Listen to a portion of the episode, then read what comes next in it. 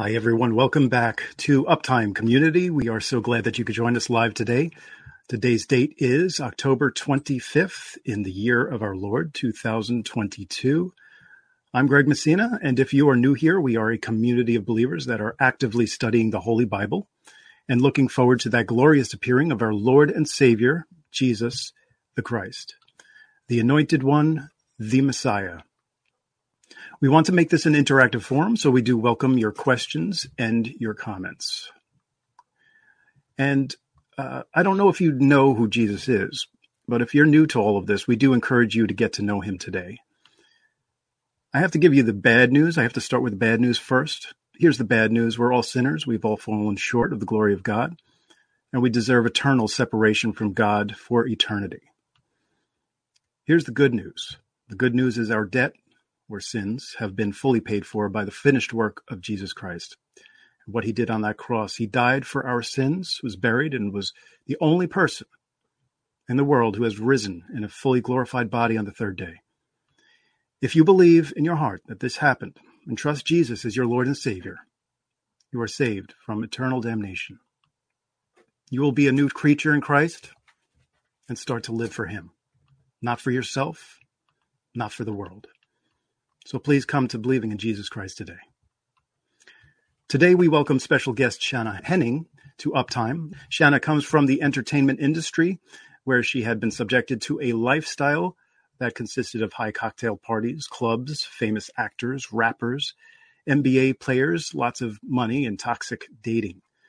She was part of an abusive relationship and endured so much anguish to the point she didn't want to live anymore. So, we welcome you to see how she came out of this abusive relationship and when Jesus be- began to call her name. But first, I would like to open up with our usual uptime panel. And we bring back Brother Bob Barber. Welcome back, Brother Bob. You hear me now? All right, good. and yes, we do hear you now. Thank you. And of course, Michael Pels. How you guys doing tonight? We're doing good. I'm doing good. And uh, of course, brother Kevin Hookman. Good evening, all. And um, we do have Robert Hagan. I think we have him here. Uh, Robert, are you there, brother? Yes, yes, I'm here, gentlemen. I'm here. What happened to you? Where'd you go? Well, it seems like I'm I'm I'm kind of walled in right now. are you are you, are you, the, are, you are you are you a watchman? Yes, today? I'm a watch. I'm a watchman on the wall. I'm actually a watchman behind the wall right now. It looks like you're a watchman in the wall. Robert, reveal yourself. Okay. See? oh. he was in the wall. Yeah. He was stuck in the wall. I mean, he's taking it to another level. I mean, this Man. guy's a watchman in the wall. well, I've been told that at times. I've taken things to other levels, even wow. by you, I think.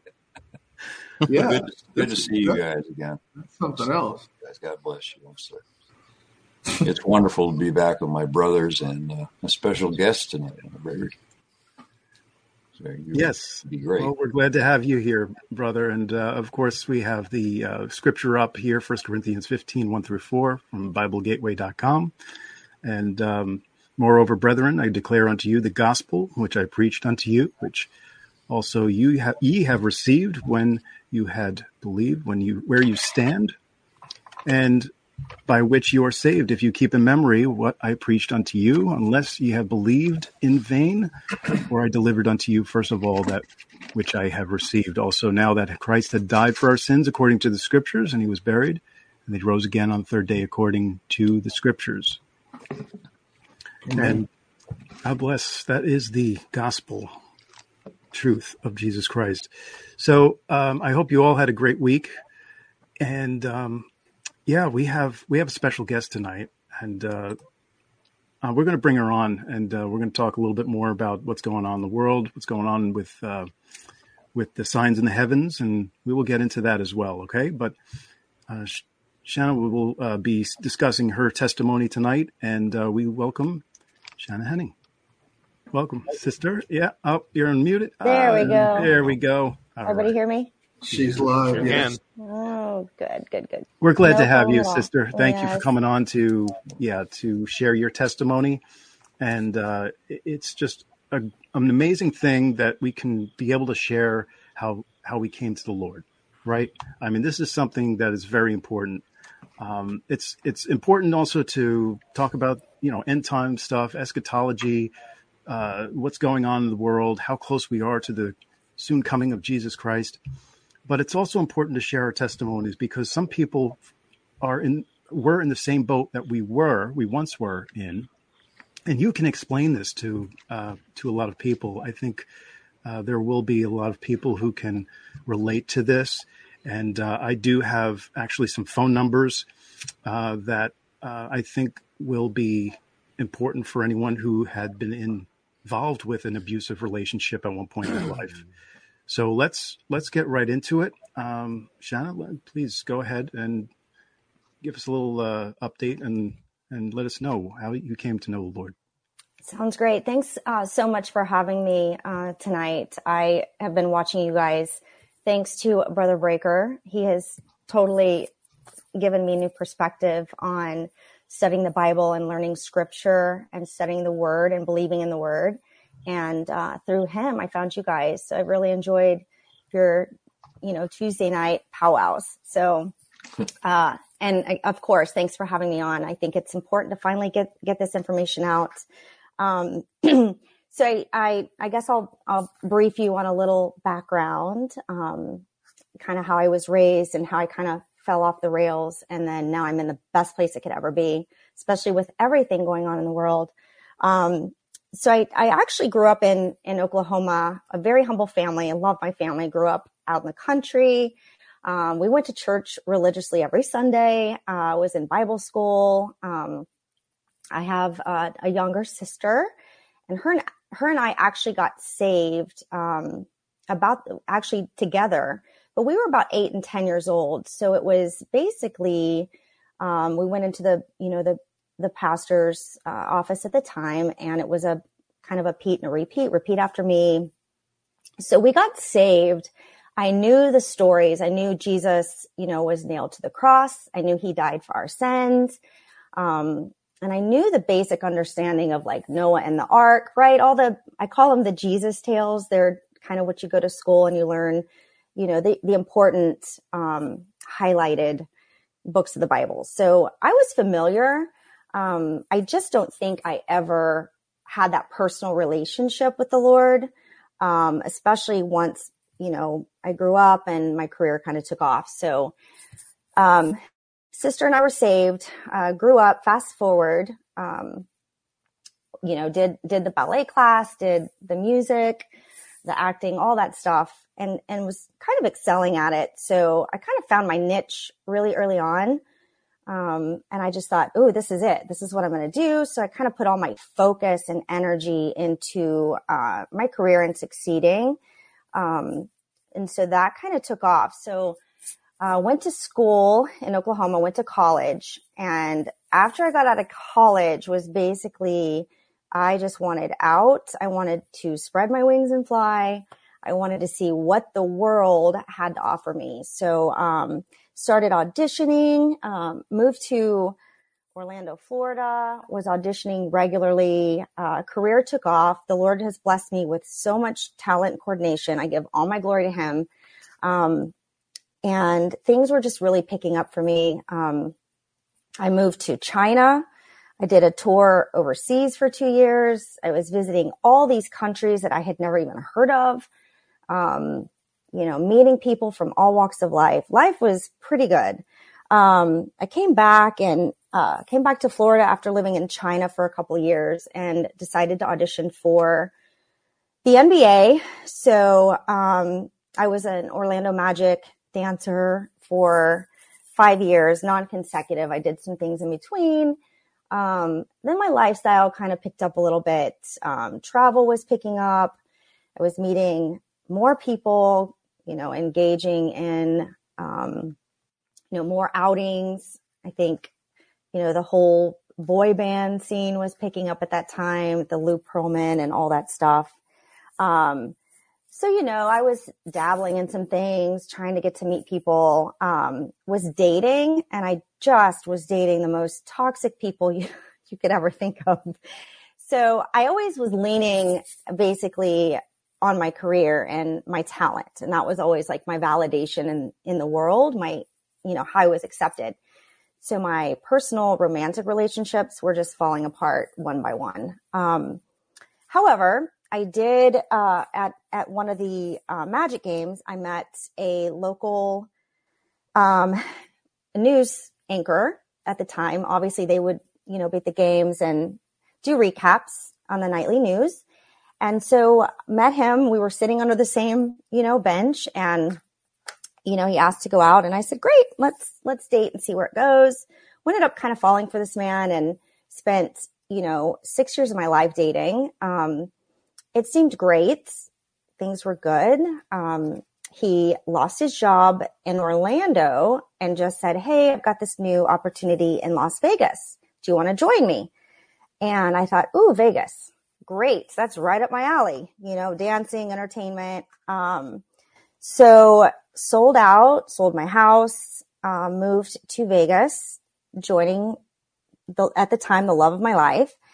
Um, so he his career kind of took off and then I started auditioning and landed a show the second month I was out there. So I really dug my heels in, um, got to know the city, got to know the cast, um, you know, super fun, got to dress up in, you know, feathers and rhinestones. And I felt like my game is back on. Here we go. So world was just feeding me all this goodness. Um, had a couple of crazy years. Um, you know, the cast was a lot of fun. The, you know, the entertainment industry, um, and I know because it's all I've dedicated my life to for 20 years, we are very special people. Um, I have some wonderful relationships, um, that I've, that I've pulled out of my show, but we are just very special people. It's very complicated. It is an industry. Um, I'm just going to be honest. It's an industry of pure sin. Um, not everyone, but there is um, there's a lot of there's a lot of vanity. There's a lot of you know self love and putting me above everyone else, and a lot of you know um, corrupt ways of thinking. And so I was always in that. You know, my my my sissy when I talked to her, she's like, you know she called it the devil's den. And I never knew at the time what that meant. And then looking back, I'm like, yeah, being right in the heart of just surrounded by sin. I mean, I'm in Sin City. What kind of Christian wants to go live in Sin City? So, um, kind of did, did that. I, I, I, believe three or four years, um, had my time. The man that I was dating, same guy, lost his job again, toxic relationship, um, said, I'm going to move to Seattle. Why don't you join me? So I thought, okay, this, this is great. I'm, you know, starting to get cortisone shots and things are falling apart here. So I will I kind of give up and I'll retire. Okay. So, um, the phrase we use is I'm going to hang up my heels. So I went to my SM, my stage manager and I just said, look, I'm, you know, I'm moving away with, with the love of my life.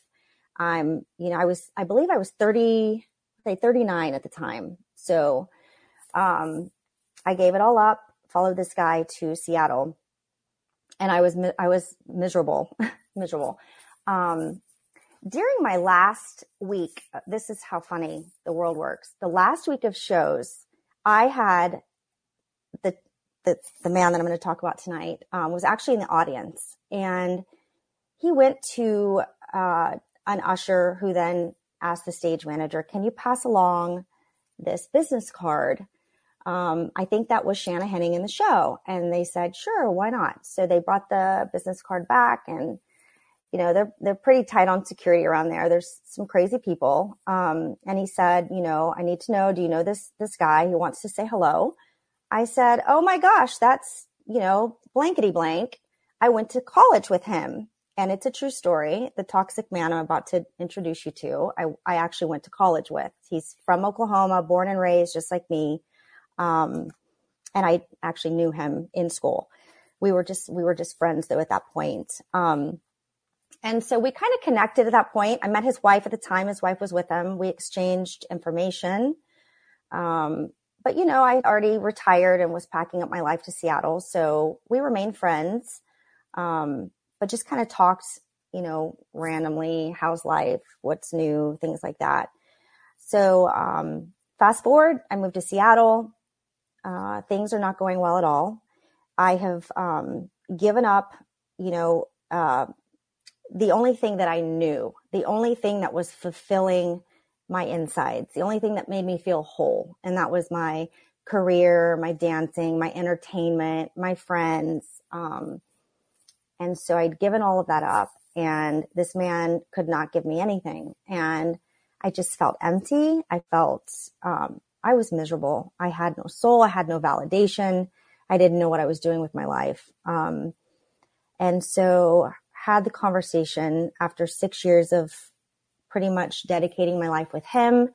Um, you know, he was by my side with the death of my dad. My daddy was like amazing, my everything. Um, lost my Grammy like a year later. So my family was kind of dwindling away. So really felt like I didn't have anybody at the time. Um, putting, you know, my faith in this man, mistake number one. So we, um, kind of fell apart it was not for me. The city was not for me. I just, I could not find, I could not find my place. So meanwhile, back burner, um, this other man was kind of reaching out to me and was like, here, I'll help you through your mess. You know, so he's kind of my counselor. You know, I think I'm going to go home for a while, kind of reset my life, um, reprogram, get a new plan, you know, talk to mom, talk to the family, move somewhere else. So um, maybe I'll put my heels back on. Who knows? So I go back to Oklahoma, and it was kind of my first set of resets. Then I say goodbye to the ex, enter new toxic man, um, probably the worst man I've ever met in my entire life, um, persuades me to date him, um, come out to you know, come out to Georgia, come out to Atlanta. You'll love it out here. Um, you know, I'm working. I'll, you know, we'll get you a place, you know. Um, I'm going to enroll in seminary is what he told me. And, you know, he did. Um, I thought, oh, this is great. Guy from college. It almost felt like a small piece of home to me. It was, um, same culture, he was going to seminary school. I was like, how bad can it be? Right. So fast forward again. Now I'm going all the way from Seattle to Atlanta, Georgia. And at this point, I am a lost soul, but hey, what can I lose? You know, spread my wings and fly once again.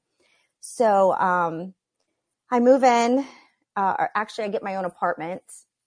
So, um, I've sold the house and everything. So I have nothing to my name. So I get my own place and we start dating. Um, and this is pretty much the start of um, where I just I, I lost myself. So um, I guess the best way I can describe it is um, I'm I'm a hardcore empath. I didn't know some of these things. I met a great pastor out here in Vegas um, that kind of mentored me and helped me through scripture on um, personalities and walks of life. And um, I kind of got to know um, what narcissists are and, and how they kind of prey on certain people.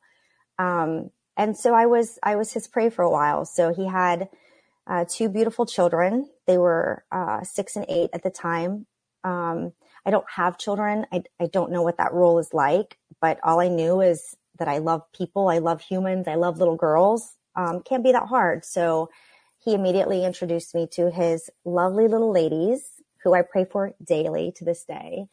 Um, and then um, we, you know, we started the toxicity started right away. Um, he came home and said, "I really want you to move in with me. I'm tired of the separation of the apartments. I'm going to be going to seminary school, so I'm going to need help around the house. I'm going to need help with the girls um, what do you think about moving in? And I was like, okay, well, I wasn't working at the time, paying for an apartment, um, paying for all these things. sure, I could use the help financially and I'd love to help the little girls. Uh, plus, I needed to figure out what the heck I was going to do with my life. I was still feeling stagnant, you know, alone, um, lost. So I agreed. So moved in with him. Um, and basically our days and nights were spent, um, making plans to, to go out all the time. Um, it started with, he was a member of an athletic club and it was adamant that every night he'd come in and pick out my outfits, um, dress me the way that he wanted me to dress. And then we'd go to this, you know, athletic club for dinner. Um, he'd walk in with, you know, the cigar and the suit and then the alcohol started rolling and he knew everybody at the club. Um, that was all new, new to me. I didn't grow up in a golf club. Um, I grew up with cattle and four wheelers was much more fun. And, um, so we, uh, we would go to the athletic club and he would force these women on me, which I had nothing in common with. Um, I'm not a mother. I'm not a mom. A lot of them were. So I was from this crazy world of entertainment where I had all these adventures and things and places and people to talk about. And, you know, they were talking about their children and the school bus. And it was just really hard for me to, um, to mesh and adapt, but I did the best that I could. Um, and that ended up leading to uh, a lot of drunken nights um, with him coming home in a rage. Well, why didn't you? Why were you not talking with this woman? And why were you not sitting by this this person? I just kept thinking to myself that this is crazy. Like I'm doing the best I can. I I'm in Georgia. I don't know anybody in here. I've left my entire career. Half of my family is no longer with me. All my friends are back in Vegas. Like I'm doing the best I can. Um, and then he brought home, you know, weeks later, he brought home a journal and he started journaling. Um, and he goes, I want you to read through this. And uh, I jotted down s- some problems and situations that I think you need to read. And so I started reading these journals and it was horrific. The things that were written um, was talking about um, how frail and um, broken I was, and how I would never dance again, that I needed new direction. Um, basically, it was tormenting um, me emotionally and mentally on those pages. And it was almost like he would leave the journal open for me to read every morning. And that's when things started clicking into my brain. Um, I don't think this man likes me. Like, what is going on? I'm, I'm told every morning over coffee about how horrible I am and how I can't get along with his friends so um, the cycle continued. He would come home from work, the cocktails would roll, he would make dinner. Um, at this point, if I didn't finish my dinner, he would make sure I finished my dinner. So he would come up and start shoving, you know, bread or rolls or whatever he made, telling me I'm unappreciative, that he put a roof over my head, that I'm not grateful for his cooking and his his food and things like that. So at this point, I didn't even want to eat at all. I just thought, gosh, what, you know, what have I done wrong here? He's force feeding me like a child. Um, he's degrading me, my character. Um, and then the isolation began shortly after that. Um, the isolation um, went through my phone. He would randomly delete, you know, people's numbers. I don't memorize. I mean, we're so spoiled nowadays with cell phones. Everything's memorized for us. So um, beside my family, I didn't know anyone's numbers. So I've, you know, he's deleted these, these people out of my phone. He's, he was calling people, calling my exes, calling friends. I mean, people were blocking him. I was getting emails like, who is this man? And I'm like, oh my goodness, he's invading everything that I had. Um, and so major isolation. Um, at this point, I was trying to look for an out and I, I would like to talk to, you know, you guys about my first experience with the spiritual world. I have, I have two and it's pretty awesome. I didn't think it was awesome at the time. It scared me, but now looking back, that spiritual world is out there and it is real. So, um, my escape basically was to walk down the street to, there was a forest And I would basically just walk through this forest alone, maybe with headphones. Maybe I would just talk to myself. Um, maybe it was just pure silence. And um, he kind of found out about that. So he started following me every time I would go. And one day he joined me and it was, you know, it was, he was telling me about, you know, once again, how awful, how I was isolating myself, um, not really mending well with his group. Maybe I should leave, go back home. So he followed me to the forest and he's banging out all these disgusting terms, F words, you know, they flew out of his mouth like candy. Um, the C word, words that are just despicable to even repeat, to come out of my mouth, to even tell the story was horrible. I felt so low. Um, and then all of a sudden, it was like this calming silence, quiet came over this forest. It was just he and I, surrounded by trees. Atlanta has humongous trees, leaves everywhere. And it was like the world stood still. And he saw it as well as me. All of a sudden, we looked to the right, and this leaf, this leaf started moving on the ground and it stopped both of us in our tracks. And it was just kind of bouncing around and there was not a wind in sight. And all of a sudden I looked down and it's almost like footprints were walking. You know how you walk on dirt and the dust kind of, I call them little poofs, little poofs of dust. Um, it was almost like you could see where the, it was invisible, but you could almost see where the footprints were crunching in the leaves. And I mean, it took our breath away both of us. And then this leaf just was bouncing along with the footprints and away it went. And we stood and looked at each other and I'm like, did you see that? Yeah. Did you see that? And we never mentioned it. And Bob Barber, I'd love to get your opinion because you are the most animated man. And I think of you every time I tell this story about the, the bouncing leaf. But, and to this day, I don't know what that was, but that was like my first spiritual encounter. Um, so we talked about that. We kind of worked through some things. Um, then the physical abuse started shortly after that spiritual encounter. Um, for instance, I stopped going to the club. It was not my scene. I did not feel comfortable.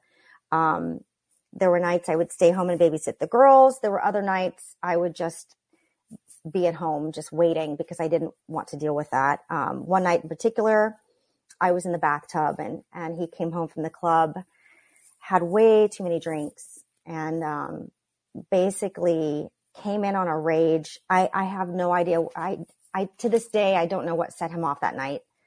Um, pretty much basically, you know, grabbed me by the, by the scalp and just, you know, big, strong man too, just lifted me out of the tub.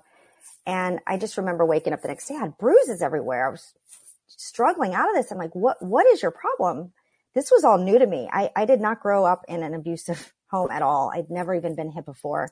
Um, but this man was violent that night. Um, that behavior continued. Um, basically, you know, every, every day, every evening, whether it be, you know, the degrading of my character or the physical. Um, there were nights he would come in in a rage and, you know, I would be in a chokehold because I was 10 minutes late getting home or I didn't call and say the right things or, um, you know, I didn't eat all the food or whatever. Um, it would turn into you know, a, a chokehold and I'm the worst person ever. And then the next morning, the cycle was, you're the greatest thing that's ever walked into my life. You're the best on the planet. That's all I kept hearing was, you're the greatest thing on the planet. I journaled for you. Don't you want to read my journal?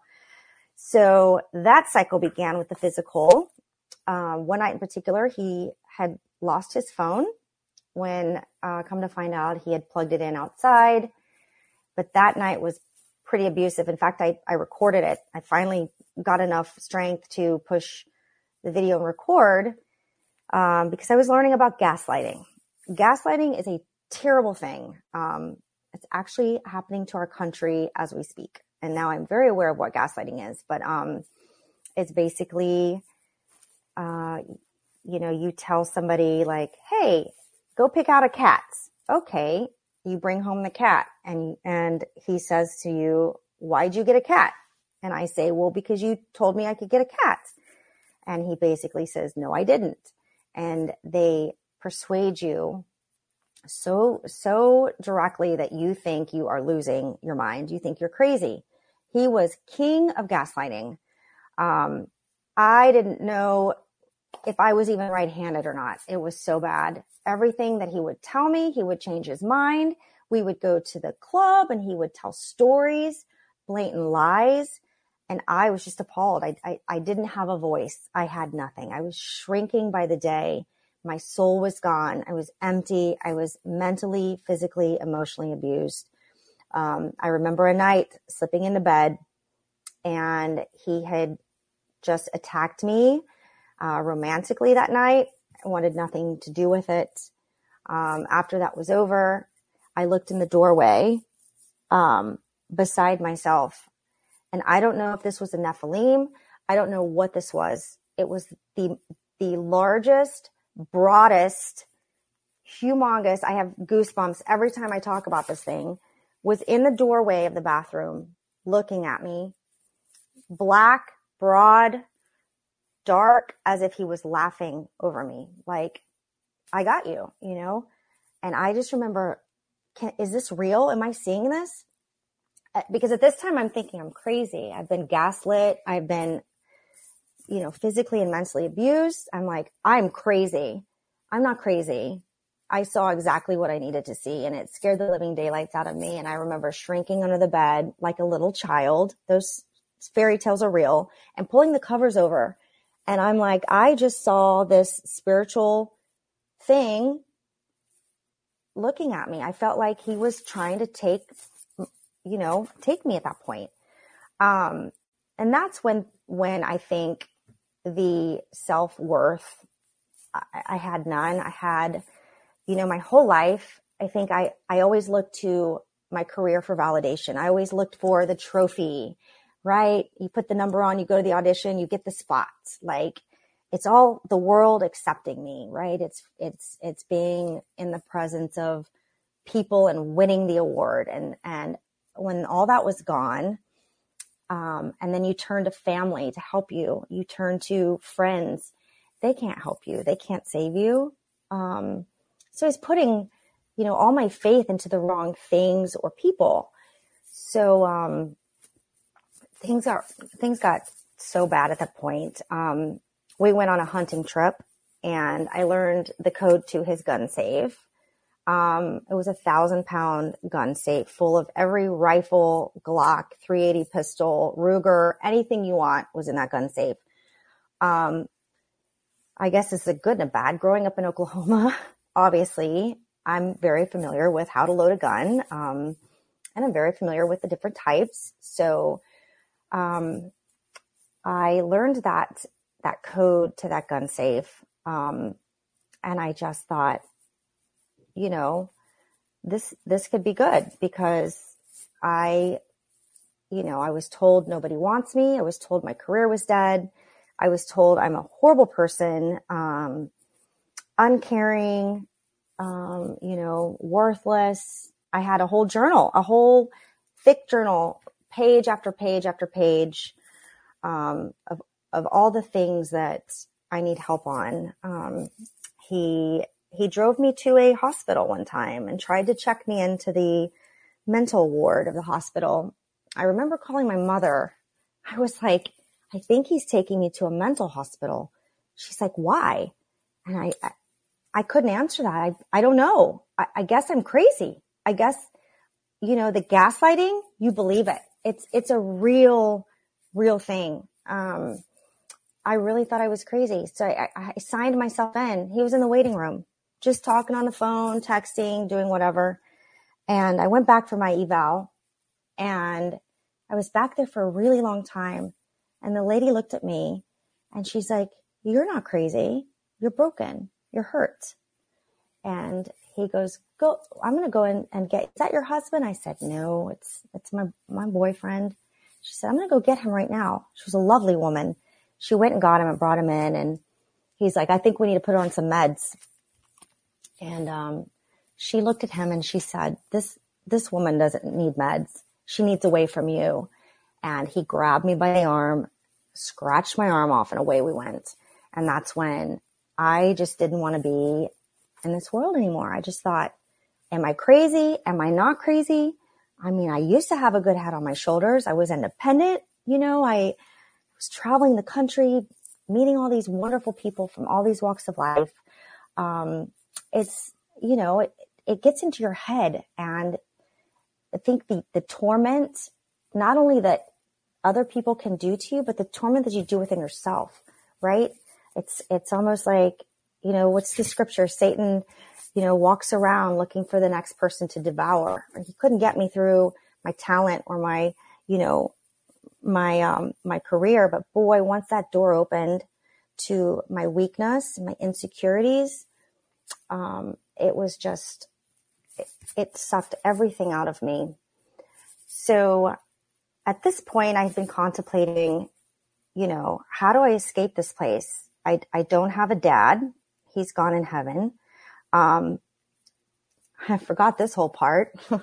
my papa, my stepfather, wonderful man, ex Roman Catholic, by the way, met my mom. Um, we got him away from that. Um, VP of a hospital of the lab had a head injury and um, had a bilateral craniotomy. So then I had a stepfather that was basically mush. Um, loved my mom dearly, but my mom had her own issues to deal with. Um, friends in the entertainment industry worry about their entertainment industry. It's very few and far between um, people that actually really care enough. Um, didn't have a lot of Christian friends, so I didn't mention that, right? So it's all about the therapy, the medication, take this drug, be on these pills. Oh, use this to sleep. Okay, okay. At this point, I'm like flooding myself with, you know, start on, on melatonin and then you think you're nuts. You're going to go to the doctor for, I don't even remember what the name of it was, was. I don't take medicine. It, it makes me cuckoo for Cocoa Puffs. So talk about making somebody cuckoo. Medicine makes somebody cuckoo. If you need it, that's great. But at that point, I was on so much mix mush of stuff that it was just making me cuckoo.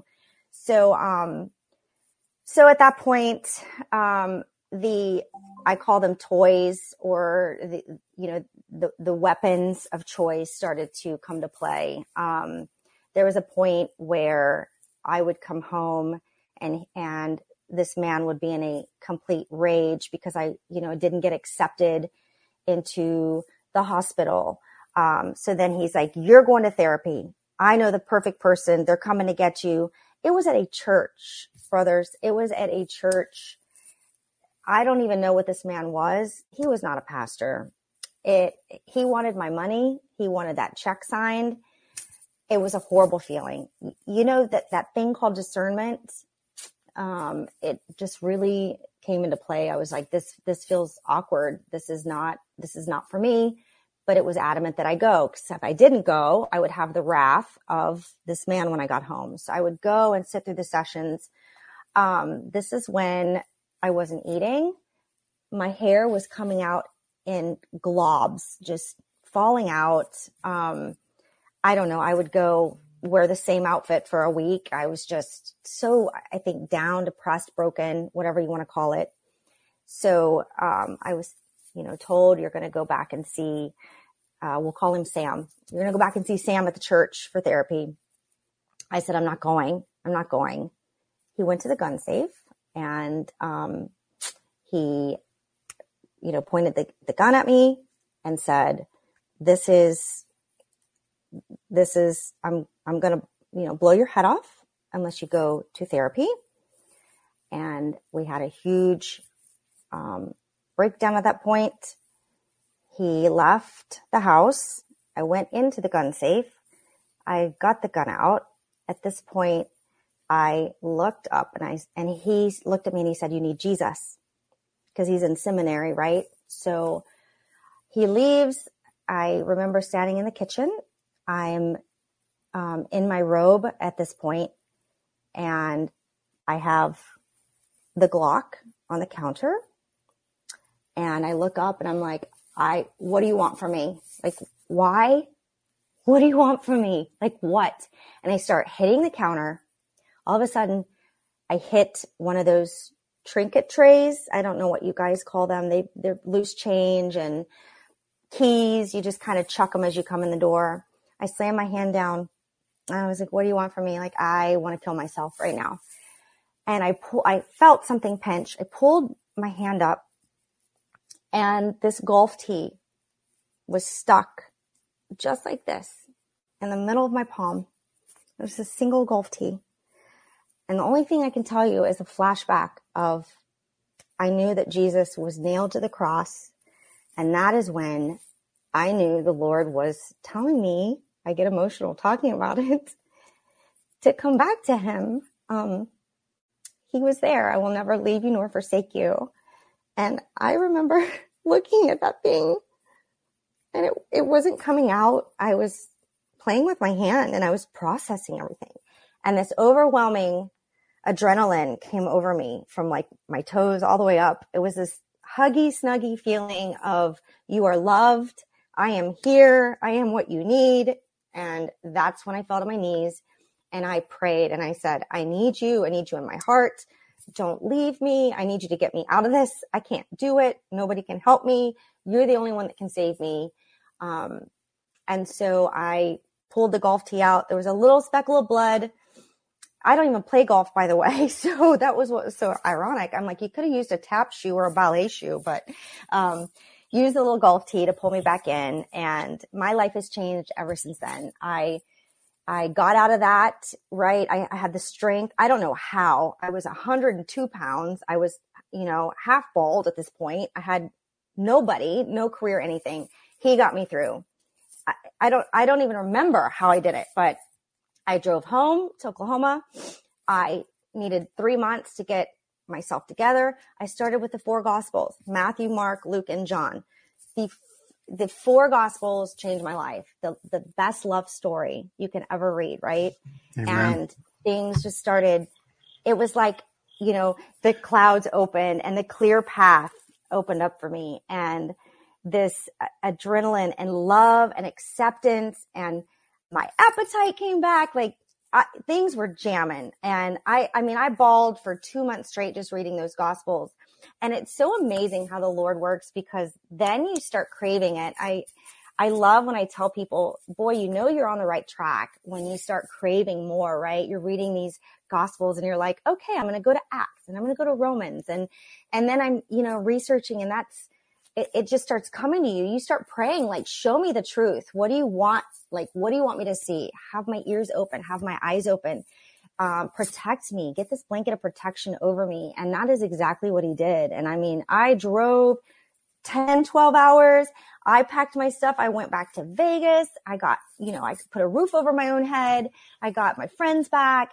He was just slowly just putting the pieces back together and wow. he was there all along and Amen. he just he needed to stab me to say hey i'm right here. Hello you know? so so you didn't have to go to the hospital or the er room. That this wasn't that bad where you had a no no. Yeah you had to go to the er okay good. So it was, was say, it was a right. it was a little wake up call like just yeah. just look up. Like i i died for you. Like i'm here. That's i will, a, I will help you. That's incredible yeah. how he you know how that came back to remembrance by that happening mm-hmm. right there, right? I mean, mm-hmm. just thinking about that, I'm, you know, I mean, the Lord works in mysterious ways, different ways for different people. But for mm-hmm. you, it was, um, you know, at that point where this this golf tee was stuck in your mm-hmm. your palm, it just it it triggered something for mm-hmm. you, and it went right back to the Lord.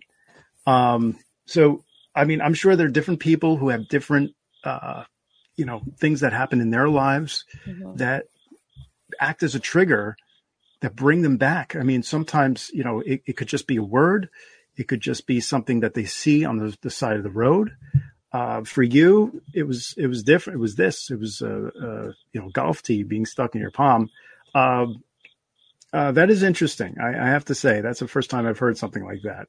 Uh, but um, yeah i mean I didn't want to cut you off, but uh, yeah, I mean, we're for mm-hmm. sake of time too. Um, I, you know, if you could, uh, yeah, if you could let us know, was, uh, if we could wrap that up, I appreciate it, and we can we can discuss a little bit more about what you were talking about and and get more into uh, what we were going to discuss today. So, um, go ahead, Sean. Go ahead. No, that that was that was basically that. That's just when um, you know I turned. I, I I just you know my my biggest takeaway from that whole situation is you think this is the worst time of my life, but looking back, it was the best time of my life. I think you have to fall flat on your face where you are just so empty for him to call you back. Like that eight year old little girl, that 10 year old little girl, like I learned something, but that golf tee being stuck, it was the flash. It was the flash of, of Sunday school with him hanging on a cross. Like he did that for me. Like I'm here. I'm, I will help you out of this mess. And he did. And if you just believe and put your faith and trust all in him, he will pave the way. And I did not know what that meant. I was looking for career, acceptance, validation, a boyfriend, girlfriends, like parents even. No, it's him above. And that was my, my greatest takeaway. And it changed my life forever. And I, I'm, I'm grateful and thankful. And now I have a personal relationship with him. I talk to him all the time. I probably drive him nuts sometimes. I talk to him in my car. I talk to him on the couch before bed. Like all of it. And um, you're getting into anyways, the word more. You find yourself getting into the word more, right? And uh, I do. Yeah, I do. Good. I read it. I'm understanding good, good. it. I pray for that discernment, and yeah. um, it's it's changed my life. Awesome. God yeah. is amazing. God is good. Um, so yeah, we know that you've been through an abusive relationship. There are some other people out there who probably are still going through one. So I do have this uh, information here for for those who are uh, in the United States. If you are going through a re- an abusive relationship right now, um, you can take a look at this. Uh, this is the hotline.org, and uh, they do have a number 800 799 7233.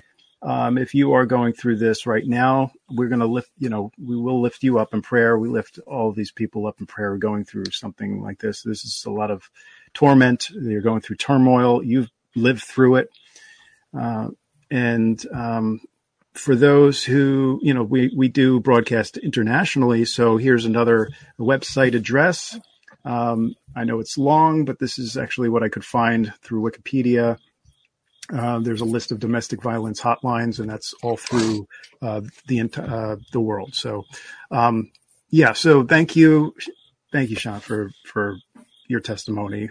Appreciate it, gentlemen. If you have any uh, comments about uh, what you heard, uh, I, I'm especially interested in that uh, that big being that you saw, that black dark being. Oh. I think that was more of a um, uh, shadow of darkness, right? Uh, the shadow of darkness that we we, we, should oh, not yeah. fear. I've seen that thing in my right? house before, twice. Oh. That thing. Yeah. Actually, my mother-in-law saw it. Actually, remember I told you guys that story when I was at my mother-in-law's house. We stayed the night over there, and it's funny because she just put up Christmas, de- uh, not Christmas, uh, Halloween decorations that yeah. day. Yeah. So we're in the house, and I just get done praying over my son. Well, first of all, she sees this big, huge black mass go past her bedroom door to the other room. She thought it was me. I was downstairs watching TV. Okay. So later on that night, I was upstairs and I prayed over my family before we went to sleep. And I prayed in Jesus' name. As soon as I said that name, that mm-hmm. thing flew out of that door. And my son was sitting downstairs before he came up. So I was praying with everybody else, but he was sitting downstairs. And he saw something jump off the staircase, whip around the house, went around the house, and knocked stuff off the counter and then went out the door.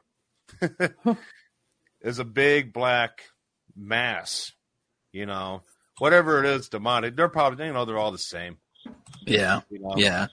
Yeah. A couple things actually kind of stood out to me that's really interesting. Um, the, obviously the large black mass. And, um, I'm not sure if you've seen any of the things that I've put out on my channel, but, uh, one thing that I noticed after being born again I was laying, I woke up in the middle of the night one night and there was actually three black cloaked figures standing at the end of my bed and they had no faces. It was just dark and the hoods were down and they had real long sleeves, you know?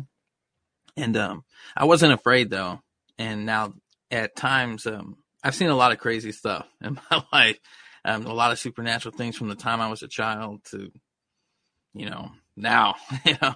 But it's uh, it's it's calmed down some in the regards of visual. But when I seen that, I was like, I knew I knew it was real, you know, and um, I knew they couldn't hurt me, so I wasn't afraid of them. I tried to wake my wife up, but it was almost like they had some kind of weird power to keep her asleep. I know that sounds really strange, but uh, another thing that I want to mention is how you were talking about the the golf tee, and um, till this day, I still I think it's so interesting because there's times you know when we're going about our day and or you're overhearing a conversation and I, I, just i just know it's so special when the lord speaks with us you know because he can use so many different ways to, to speak to us and uh, if we're just listening you know and there'll be a time when someone will say something or i'll hear something on the radio and i can't articulate it well enough but i know you understand because of the golf tee but it'll just resonate in my heart and my mind it's like everything goes mute, you know, everything quiets down and it just, it just stands out and it's like, whoa. And it's just like, almost like it's echoing through me, you know, and I'm like, this is something the Lord's trying to tell me right now, you know, and unless you've experienced it, it's hard to, to put it into words, but I totally, totally understand exactly what you meant. Yeah, the you know, the adrenaline even yeah. um and and knowing was almost like I knew immediately to look up. Like I, I knew exactly what that meant. It wasn't, yeah. it wasn't by accident. So I don't even oh, play golf. It's yeah. It's yeah. so cool because before coming uh, to the Lord, I have a. It was a wild, wild ride because I I resisted hard, and I'm not sure how many people have seen my testimony, but um, I I would you know like I told people I gave Jonah a run for his money, you know, and um, I was going into work and uh, this is what really started changing everything. There's a few pivotal moments. I think we can all look back at our testimonies and see that there's always a few game changing moments that you can see where the Lord starts really moving and working in your life that leads you to that point. But I'll never forget going into work and um, I was an IT system administrator and we had these electronic locks that we just put on the building and part of my job description was maintaining the database and troubleshooting any issues that would happen with these locks. Well, I came back. Well, I was coming back from lunch. My wife, she was dropping me off, and um, she was like, you know, I feel like the Lord, because she was already born again at this point. I was still just running like crazy, and she was like, you know, I feel like the Lord, uh, he he doesn't want you to work here. But I'm I was so puffed up with pride, man. I was like thinking to myself, I was like, sure he doesn't. You just don't want me to make all this money, you know. so, you know, that's uh, that's my my mind at that point. So I was just being crazy about it and everything. Well, I went up to the back of the building and I touched, I slid my my card in through the lock, and I could hear the tumblers going, you know, and the lights changed colors, and I touched the doorknob and I just felt and heard, I don't know how to explain this, a very stern, very frightening no. And um, wow, it sent the fear of God into me like I've never experienced in my life. So I'm sitting here all analytically minded, you know, because my job as an IT guy. I'm like, oh, oh, you know, I'm freaking out. I'm like, well, maybe. And then suddenly this guy's coming back from lunch, and I was like, okay, uh, hey, go see if this door works. And I'm like, haha, yeah, I got you now, you know? So he goes in the door and I was like, woohoo, you know? But I told him to stand on the other side of the door because I was like, well, let me, let me double check. And um, so he's standing on the other side of the door, and I slid the cord, and you know the lights are changing, goes to green. I hear the tumblers, it unlocks, and I go to grab the doorknob, and you know I, I, I couldn't even move it, you know, and I'm a pretty big guy, and I was like, nah, this is this is freaking me out, man. So I knocked on the door. He opens it up and I go inside and my adrenaline's pumping so hard. And I, I remember walking up to the elevator and I was like, Oh no, I ain't getting in that elevator. I was like, I was gonna send that thing crashing straight down. you know, I was I was so freaked out. I've never experienced that kind of fear of the Lord like that. Well, I went upstairs, took the stairs, which is kind of silly. I usually tell people because I'm like, well, if the Lord just really wanting to end me. You know, he could have just had me have a heart attack as I ran up the stairs. But I sat down at my desk and I finished off the last thing for my my boss, and I sat there and I sat there and I I texted my wife and I was like, all right, I'm coming home. I just put, I packed all my stuff. I had no plan. I had no backups for like financial or anything. And God has been just providing ever since then. He always raises a way. He always makes a way. And, but that was, Amen. that was a huge pivotal moment for me. But uh, yeah, it's those moments, right? And it's so special because you can always look back and be like, no matter how much Satan wants to put the the doubts into you or whatever happens in your life, you can look back at those moments and be like, yeah, there is no way that was anything other than God working in my life. And I think that's so encouraging to see it from your testimony. You know, but that whole, uh, uh, you know, the the ministry, if you will, of the of the of the adversary is to steal, to kill, and to destroy. Michael and um, it's it's a pretty uh, vivid. Um, you know, Shanna's talking about the things that she went through, and some of the things you went through, and we all have. Um, you know, he's uh, Jesus Christ came we might have life and have it more abundantly.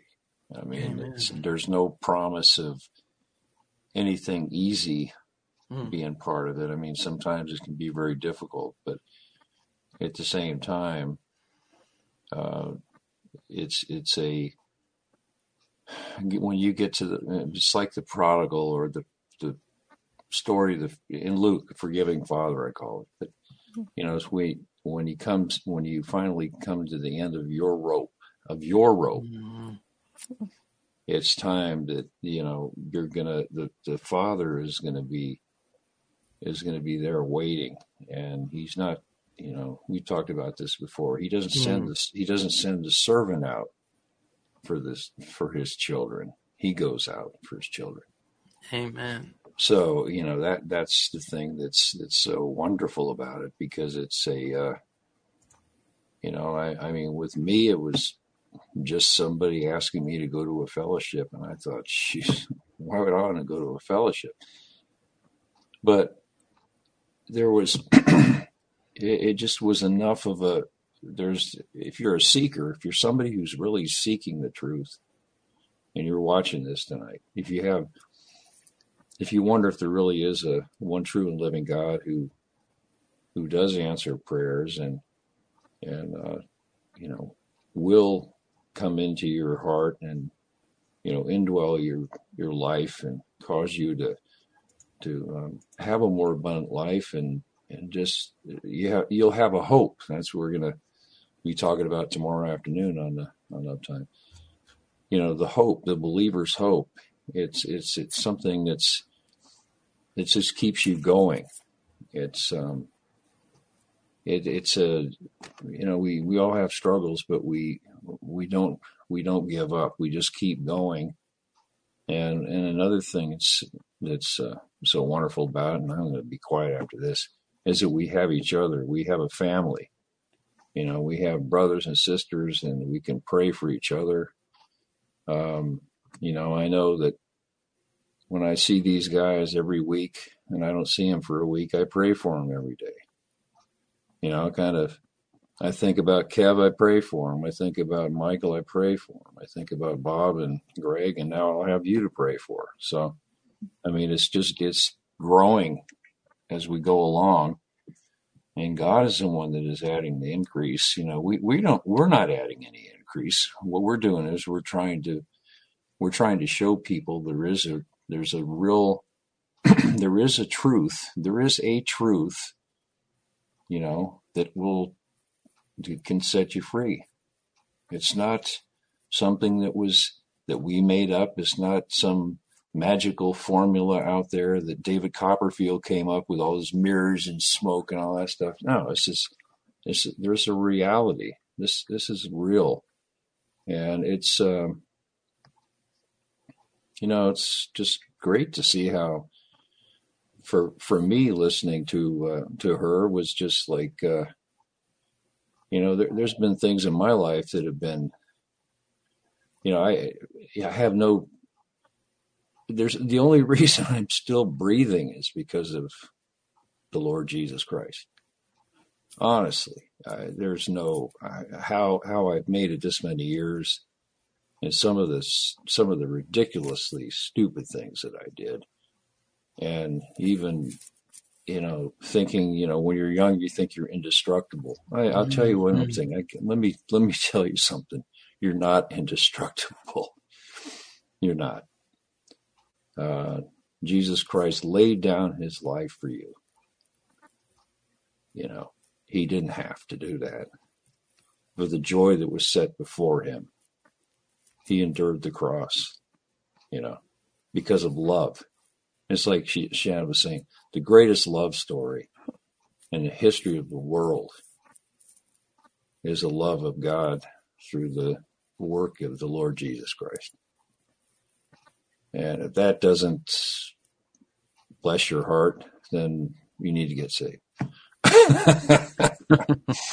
I mean, I, am just, uh, I'm more thankful every day uh, that, you know, it's it's just just to be able to have a a, a hope is such a great thing, isn't it, Kevin? It's just it's you know, and and, and we talk about this every week.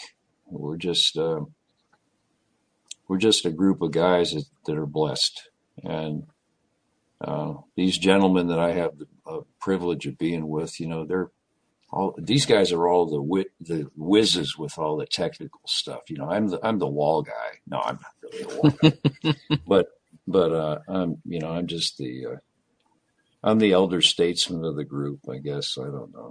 I don't really know what I am.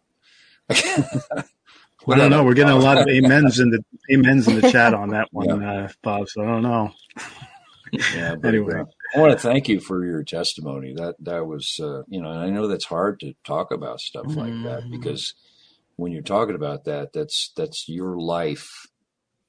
It's right out there, and people are looking at it, going, "Well, why did you? How come mm-hmm. you didn't leave earlier? How come you didn't do this?" But you see, the timing of it was you know, it's hard to hard to think back and think that this was the way it should have been. But it when it came down to it with that golf tee, just the fact that you you know when you saw that, it just mm-hmm. it's like uh, I did this, you know, yeah, for you. Oops. Just think about it for if you if you think about that for a minute that the the what what the Lord Jesus Christ went through if you just try to put yourself in his place, it, it just, if it doesn't humble you, it, you just, I don't even have words.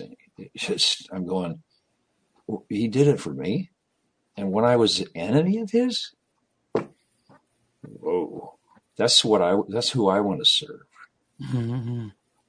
Uh, it's, it's a no brainer after that. Anyway, you're going to get me all emotional here in a second. Kevin, any comments Kev, on uh, Kev. Shannon's uh, Save us, Kev. testimony? You know, it's a, whenever I hear testimonies, I don't think I've ever heard one where someone was like, okay, and, and in that moment, I knew that Jesus was there and he was touching me and I came to him and then it got worse from there. I've never heard those words said after that. It's always, and that's when it turned around. Mm-hmm. Isn't it amazing that? Yeah. Um, and I think that's got to be some proof in itself. The fact that when people hit their bottom, I mean, you said, you know, hey, I wanted, I saw this gun, and I'm like, you know what? I think it's time. I think it's time that we do this. And it's like right at that moment, it just so happens that he comes to you. And, and it's not a coincidence. He does this all the time. I mean, to, to, throughout history, here testimonies like when I was at my rock bottom, that's when he came to me. And because you probably, because you, you, at that point, you're calling out to him. You may not even physically be saying the words, but in your mind, you're like, I've got nothing left. What is there? What, you know, what, what can save me? and there is only one thing that can, and that's Christ Himself. And and so he takes that opportunity. He's like, okay, that's close enough. You're knocking. and it's like, I'm going to come right through that door.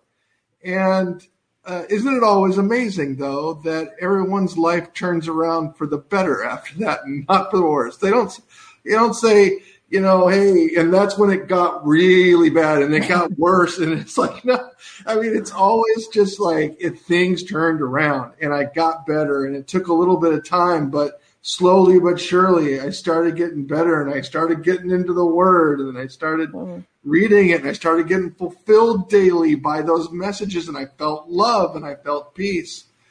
I mean, that's really what he's all about. And I think that this world, people get sucked into it thinking that it's going to give them something, um, something back that's going to fulfill them. And it, it, always disappoints, doesn't it? I mean, it, it, it, there's only one thing that really fulfills you, and that's when you have His Spirit in you, and then you go out into the world and you have a whole different perspective on what you're there for. You know, um, and I think that's that that's just another amazing story, and we appreciate you coming on here and, and saying that and sharing that because, like uh, Robert said, it's not easy.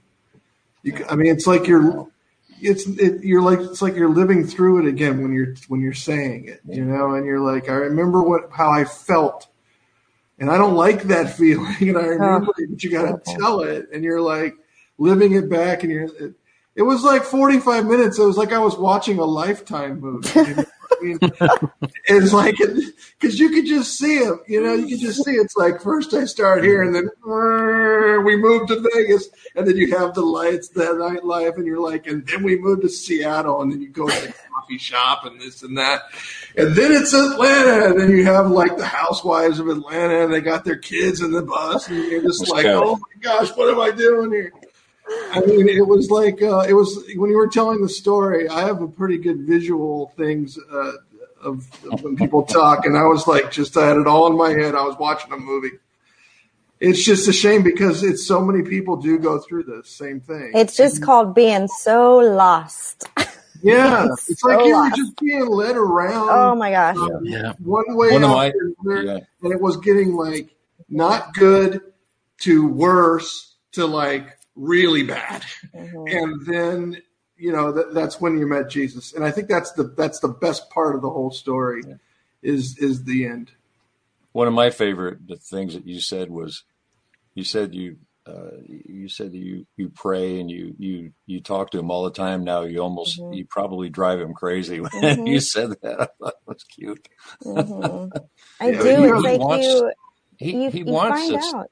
Yeah, yeah, you know. you've got years to make up, right? I mean, so yeah, that is Kevin. You nailed that. That is like if I could go back and have done this, you know, 20 years ago. Oh my right. gosh, I would be so spiritually mature. Like this is this is a new place for me, and I love it, and I adore it, and I crave it, and I hunger for it. But yeah, when the Lord is not the center leading your life, it can it can do terrible things and that's how i felt a, a, living disaster and then now that he's the center of my decision making of everything everything that i do and every day i am at peace. I feel loved. I don't feel empty. It is like a new person. And you know you think you're on top of the world but if you don't have him as the center your centerpiece forget it. Trophies yeah, don't matter. money doesn't here, matter. You're looking there.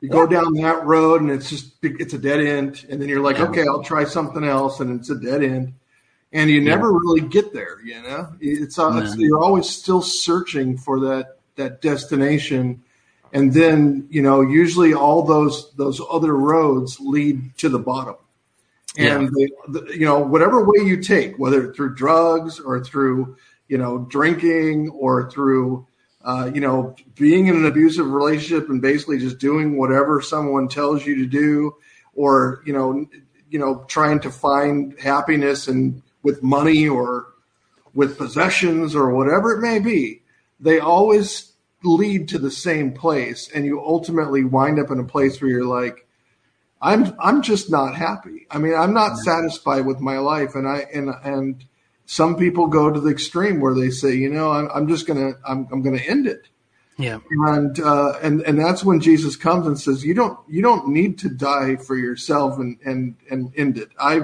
I died for you long ago, and I paid the price, and I I've covered your sins. All you need to do is come to me, and yeah.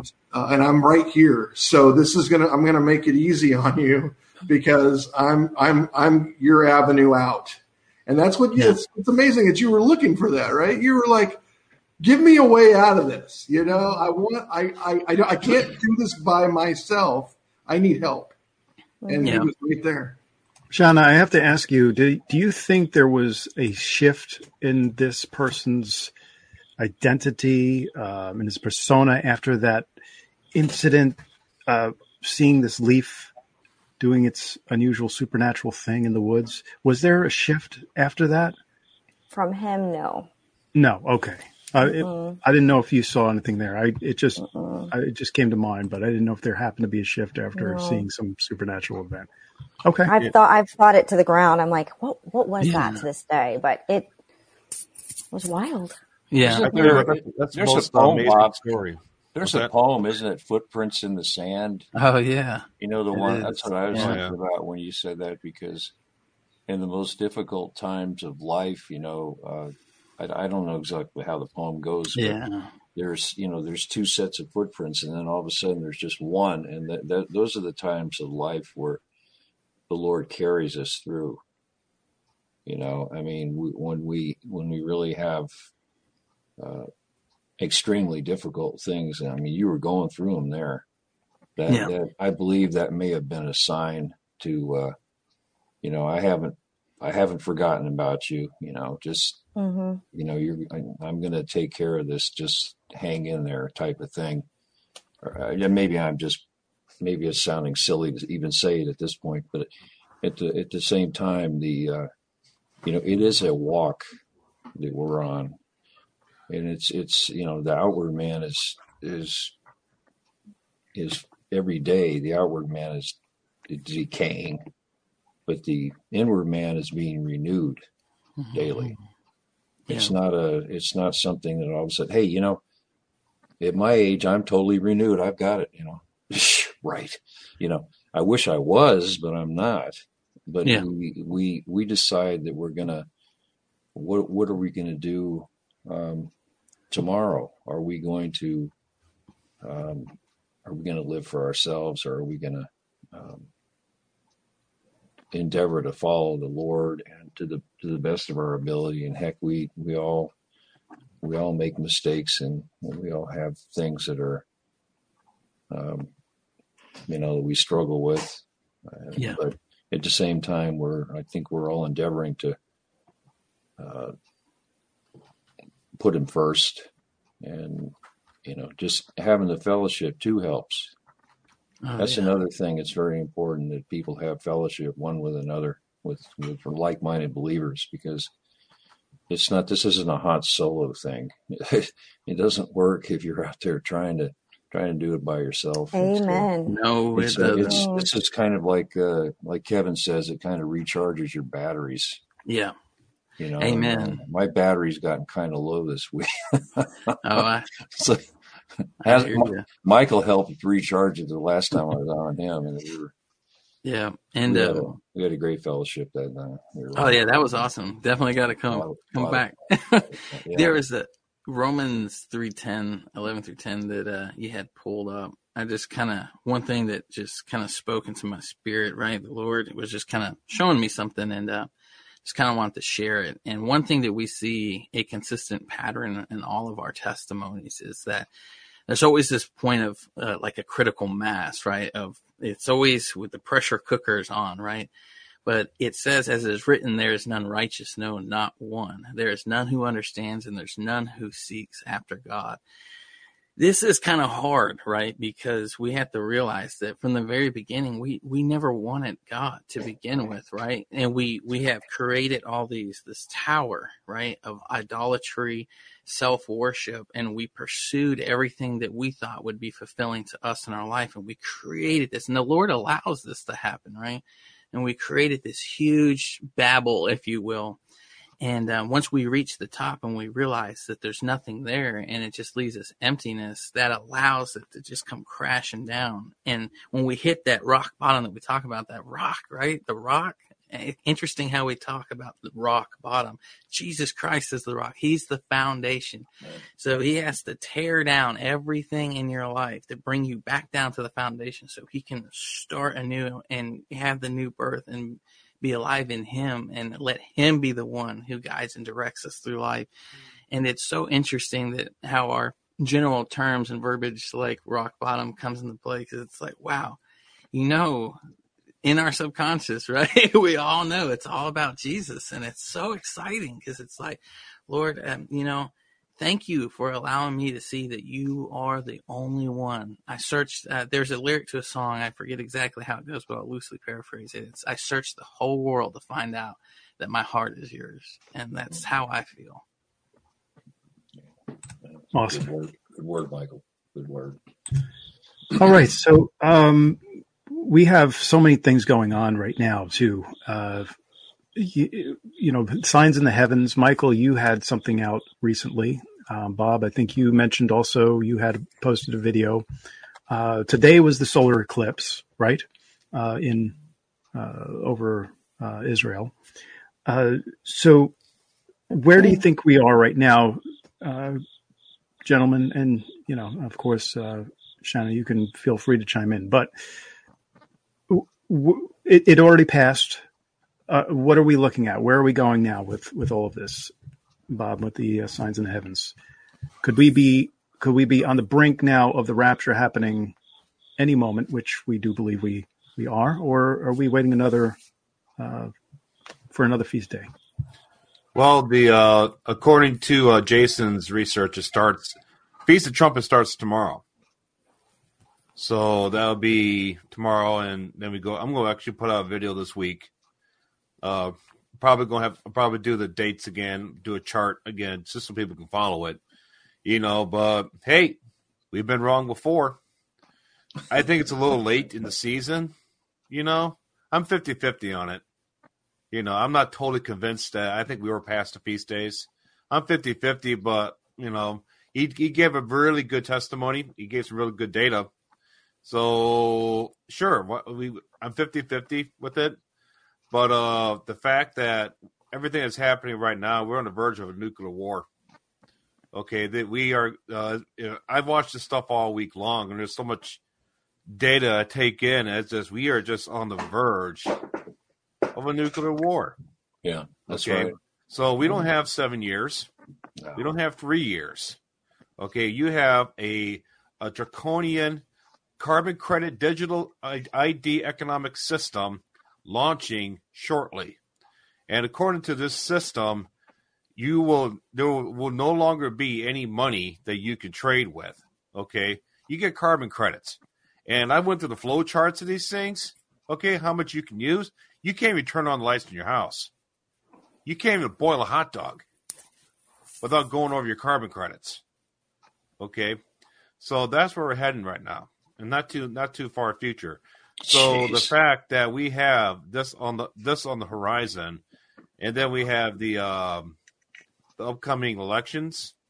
Okay, we see everything that's happening there. I don't. I, I think something has to happen. Uh, yeah. There cannot be a red wave. There can't be. No, they're no. too close. There, there's no way they're going to allow this to happen. I think we're going to see another uh, November uh, incident like in 2020. It's like, okay, we vote for these guys. Don't matter. We're going to put our people in. Shut up. Shut up, peasant. Get in line. Okay, that's what's going to happen. Okay, so as far as Rapture Resurrection, you know, I said I put that video out where they're going to be meeting on top of Mount Sinai on November 13th, and that's where I think they're going to get that great delusion. I was just going to ask you about that. Yeah. Um, are you following that? Is it the COP 20 whatever meeting for the UN? All that yeah, that's going to be a, uh, when they when they all meet together on top of the uh, Mount Sinai, all the religions, world religions, going to be televised worldwide. All right, Jeez. and they're going up there to receive revelation from God. Yeah, just like Elijah did, mm-hmm. just like uh, Moses did, just like our Apostle Paul did. Okay, three times. All right, and now you got a fourth one going up there. to get revelation. God, the Bible says God will send them a delusion. And here's the thing: when those when when God's wrath comes, that wrath, by the way, will only reinforce that delusion. Look what's happening to the earth. Oh my goodness, we really got to get this carbon thing going, everybody. The earth is mad at us. Mother Earth is mad at us. The rapture resurrection. Mother Earth, here's a funny thing. I think what they're going to do with the rapture resurrection. Mother Earth is mad at the Christians. Mother Earth got rid of the Christians to help curb climate change. curb climate change. I'm serious. You know, like they're saying, you know, these Christians are not going to go along with it. And if you if you go through any of their documentation for Agenda 2030, there's not one mention of us being a part of it anywhere and their little new world order thing that that that, that they have coming. I'm okay. Oh shucks. That. Yeah. So the rapture resurrection guys, I don't know. I really don't know. I think I I here's one thing I'll close with this. The video I have coming out, I have a simple explanation of why we are still here and why this could still be Daniel's 70th week that we're in right now and I'll reveal that in my video coming okay, up. So that's what's called a tease when you're doing yeah. stuff and, broadcasting, right, Bob? Yeah. you're gonna have the nutcases come out of the woodwork on that video, so we better be careful about that one. Yeah, um, you know, Kevin, uh, it's, it's we working overtime as the mod.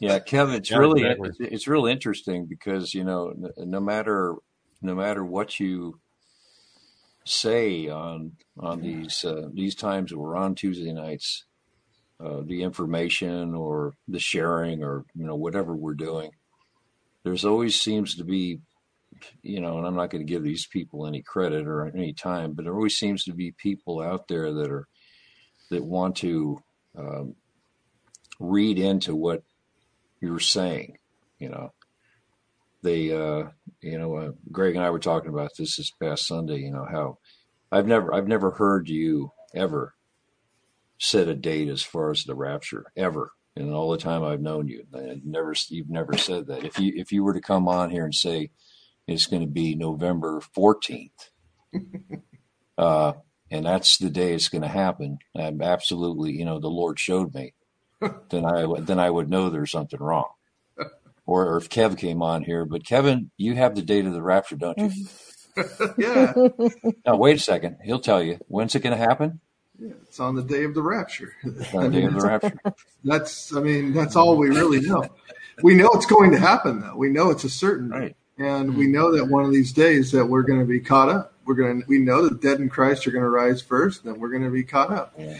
I mean that that is a certainty that is absolutely going to happen one day. And if you sit there and say, no, it can't happen this day or it can't happen yeah. that day, because you get people say that, well, it certainly can't happen on that day. Well, why not? Are you God? Did you decide that? I mean, you don't know. So mm-hmm. to say that it's going to happen on one day and to say that it absolutely is not going to happen on another day, those are the same things to me. Those are the same mentality. It's like you, you don't know. You don't know, and you don't want to be caught unaware. Yeah, we're supposed to live. We're supposed to live, Michael. just we're we're supposed to live each day like it's going to happen that day. Yeah, be be ready. Amen.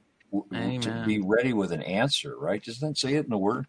If yeah. someone asks us why we have the hope, yeah, blessed hope. Be ready in season and out of season, right? Yeah, exactly. I mean, yeah. if someone's telling you it's not this season, well, you know not to listen to them anymore. Mm-hmm. and if someone's telling you the Lord told me it's this day, you know not to listen to them anymore. I mean, yeah. What, I like to, to listen to is the people that have the balance between the two that are like, you know what, things are looking really interesting around this time. Yeah, and that's yeah. why I think that a lot of people like to watch Bob's channels because he's like this forecaster, end time analyst who's like, yeah. you know, it's like the, the wind's blowing, so you you know you better you better watch out for the clouds coming, and it's like okay that makes sense, and it's like you know, um, but Bob doesn't go out there and go, and by the way, the rapture is coming up on the 12th this year, and uh, you know mm-hmm. I've decided to uh, sell everything, and you should do it too. and if you want to sell everything and give all your money to me, I'm more than yeah. happy Yeah, I mean, like, you know, I mean, so your thousand dollar seed. Yeah, that's, you know it's ridiculous. So I think yeah. you got to have a balance, right? You got to mm-hmm. you got to be be ready, but at the same time, you also don't don't, don't want to be sitting in a corner waiting for it to happen. You got to be out there. We got to run this race to the finish. I mean, when this day happens, you want to be out there in the fields, uh, you know, getting people to Christ. You want to be, you know, exhorting your fellow brother and not beating them up. You want to be fellowshipping with one with one another all the more as we see the day approaching. That's exactly what we're what we're going to be doing. And when we're seen like that, and when when Jesus sees us there, and we're we're doing that, and the rapture happens, he's going to say, "Well done, good and faithful servant." He's going to say, "You're not the evil servant hiding in the corners, sticking your talent underground." And saying, I know you're a tough master, so I'm just I'm trying to bide my time and just get there. No, yeah. we, we're supposed to be out there, and you know what? What what can men do to us? What can men do to us? I mean, the, the fear that we have is the fear of the second death, and that fear is crushed two thousand years ago. It is gone. Oh, death, where is your sting? Where is your victory? Right. It's not there. Death has no victory over us whatsoever. So, what can man do to us? And one thing, one thing just just came into my heart just a second ago is that don't don't ever stop praying for your your family, the your the family members you have that aren't safe. Don't don't ever stop doing that. You know, uh, we're to be, uh, you know, instant in prayer. It says in the Word. Um, there's members of my extended family. Uh, I've got a, a younger son that I haven't even spoken to in over four and a half years. I pray for him every day. Um, you just we don't we we don't ever you know I I know how every I know everybody feels the same way here. You know we just continue to you know there's people when you have when you think of a certain individual during the course of the day if their if their name comes up in your mind i believe that's the lord wanting you to pray for them don't try to figure out why you're thinking about them just pray for them it's a lot easier to do that isn't it yeah. don't you think michael it's just a whole lot easier to to do it that yeah. way because you know when I think about you guys, that's what I do. I don't I don't know everything that's going on in Kevin's life or Bob's or Greg's or yours or or, or Shanna's, but I can still I can still pray for you, and God knows what's going on. But we can't um, we can't sit here and try to try to figure all this stuff out. You know, why don't we just rest in the Lord. Uh, Amen. Uh, birth, I will keep him in perfect peace whose mind is stayed on thee. The, the mm-hmm. staying your mind on him is is is keeping the the pure thoughts of the word in your mind and it's it's a battle you know it's it's not it, this isn't like this isn't like uh you know it's not well everything's going to be smooth from this day on no. Mm. But it's it's going to be a whole lot better. you know, it's like yeah. Kev said. You know, you get you get born again of the Spirit of God, and all of a sudden everything goes down the other way. Now, it starts to build. You know, you're once you hit that rock bottom, it starts to you know the foundation is there.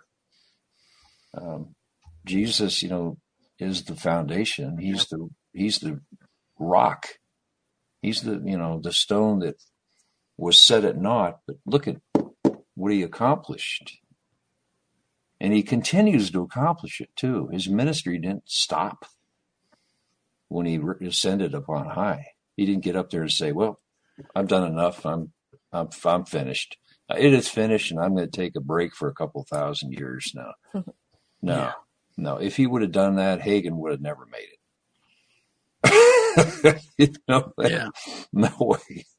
So anyway, I'm I'm blessed. Just oh yeah, no, I mean I totally totally agree with you, and um, the warfare is real, and um, that's something I've been talking about a little bit on the channel. It's just to try to talk to people because uh, a lot of times people don't really want to talk about the things that are going on in their life because it seems extreme to us, right? And when we get isolated in our thoughts, that's when the enemy can really start trying to go crazy and those fiery darts start launching.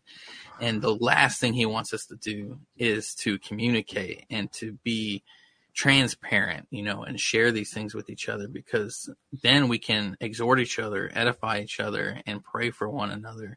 And that's something that he does not want to happen. And, you know, there's times when you'll just be going throughout your day and you'll just feel this, this sudden wave, you know, for me, like I started noticing things like I'll start feeling like unsettled, right?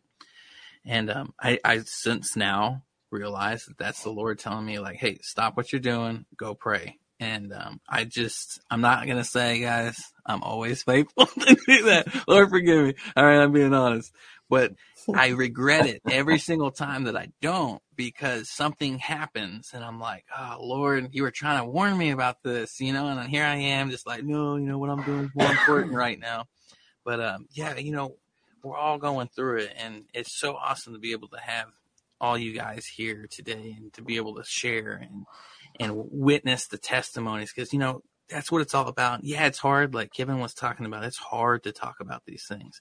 Sure. But as you talk about it, it just brings that gratitude coming right back because it's like, wow, I remember. You know, the Lord's always like, remember, remember. And when you remember, it's like, you know, your heart just starts swelling up and you start feeling all the Holy Spirit love, you know, and you're like, oh man, God, no wonder why you tell me to remember. Because no matter my darkest moments, when I can look back to those times, yeah. it, it, it just all seemingly fades away, and we enter back into that peace that surpasses all understanding. It's like, Lord, you never left me, you never forsook me in the midst of the craziest, most heinous things that you guys will never probably hear me utter about my testimony. You know, just and you never left me there you know? You never forsook me there. You could have allowed me to, to perish several times in my life you know but you didn't.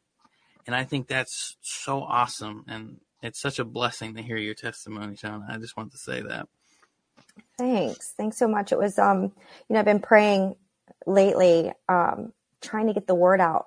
You know we're living in really tough times right now and i really needed that boost to just get it out so I can build confidence, right? It's that that Bible, his word, it's just all we need. I didn't realize it. It's sitting on my table for years, like, okay, whatever. The minute you start opening it, it's everything we need to know. Future, present, all of it. It's unbelievable. I wish I would have been doing this, you know, 30, 40 years ago. I feel like I'd be the smartest person in the world, but yeah. Yeah. You know that that thing that uh, the intro that Greg had on there with the uh, uh, mm. Peter was walking out to the Lord on the water, and he started to go down because he saw the tempest around him. And then, you know, Jesus reached down, lifted him up. But, you know, they both walked back to the boat on the water. Good point. So so that's that's the thing you know it's it's not where you you know it's not in the falling you know it's the getting up.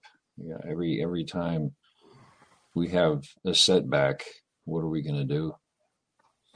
You know it's um, we should be we should be stronger through these things. We're not going to ever be tempted above what we can handle although there's times when you wonder about that but uh, at the same time, there's just you know it it says the Lord is faithful. He is willing and he's he's faithful and he's able to to bring these things to pass. Um, so many times it's just uh, the timing. It may not be our timing. In fact, most of the time it isn't our timing. But you know, he he's he's the one that's decides. It's not that we sit around and wait for a printout on a computer. This is what you're going to do today. That doesn't work that way. But as you as you walk, you know, you get the, you know, he'll uh, he'll give you, if you will, the downloads because, uh, you know, I know I know when uh, Bob doesn't uh, all of a sudden get this printout from the Lord on a Monday morning. This is the this is the video I want you to do this week. At least I don't think you do, Bob. Who knows? You might have connections like that with him. But I'm not being facetious. I know how much work goes into those things, but at the same time, you know, when you're when you're doing uh, when you're doing these things, you you you want to, you know, why are we doing them? So that who gets the glory? So God gets the glory. You know, who gets the glory when somebody watches anything that's holding forth the word and it brings people back to a knowledge of the truth?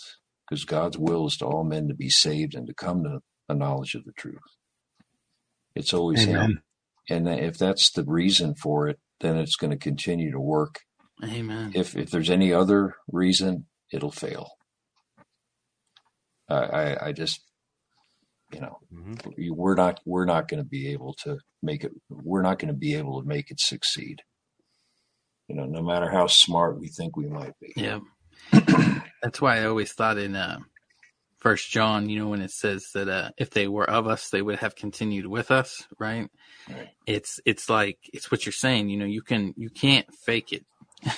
Only god by his power can get us from beginning to end. It's all him you know? And um i think that's why you i mean it can be dicey talking about stuff like that but uh I've come to realize what the Lord has showed me. It's like, man, if you don't have His Spirit, you know, because what is it saying? Uh, I think it's Zechariah, right, where He says, "Not by might nor by strength, but by Your Spirit," says the Lord of Hosts. I mean, that's that's the absolute truth. You know, if if it were up to us, guys, I would already be lost in the sauce. You know, long. And you like I probably would have, you know, woke up the next day and already been gone. You know, it, that's, lost that's how, in the sauce. Yeah. Yeah. The sayings of Michael Pell's Lost in the Sun. That's pretty good, man. I like that. That's... There's somebody in the chat room, uh, Shanna, that wants to know more about how did you like. You finished your story, but I think they want to know like what did what did you do to get out? Uh, prayed. That's what I did. I prayed. I prayed hard. I actually went to a I actually went to a church parking lot with my car packed to the brim and I cried and I prayed. I must have talked to the Lord 10 hours all the way home. Give me strength, right?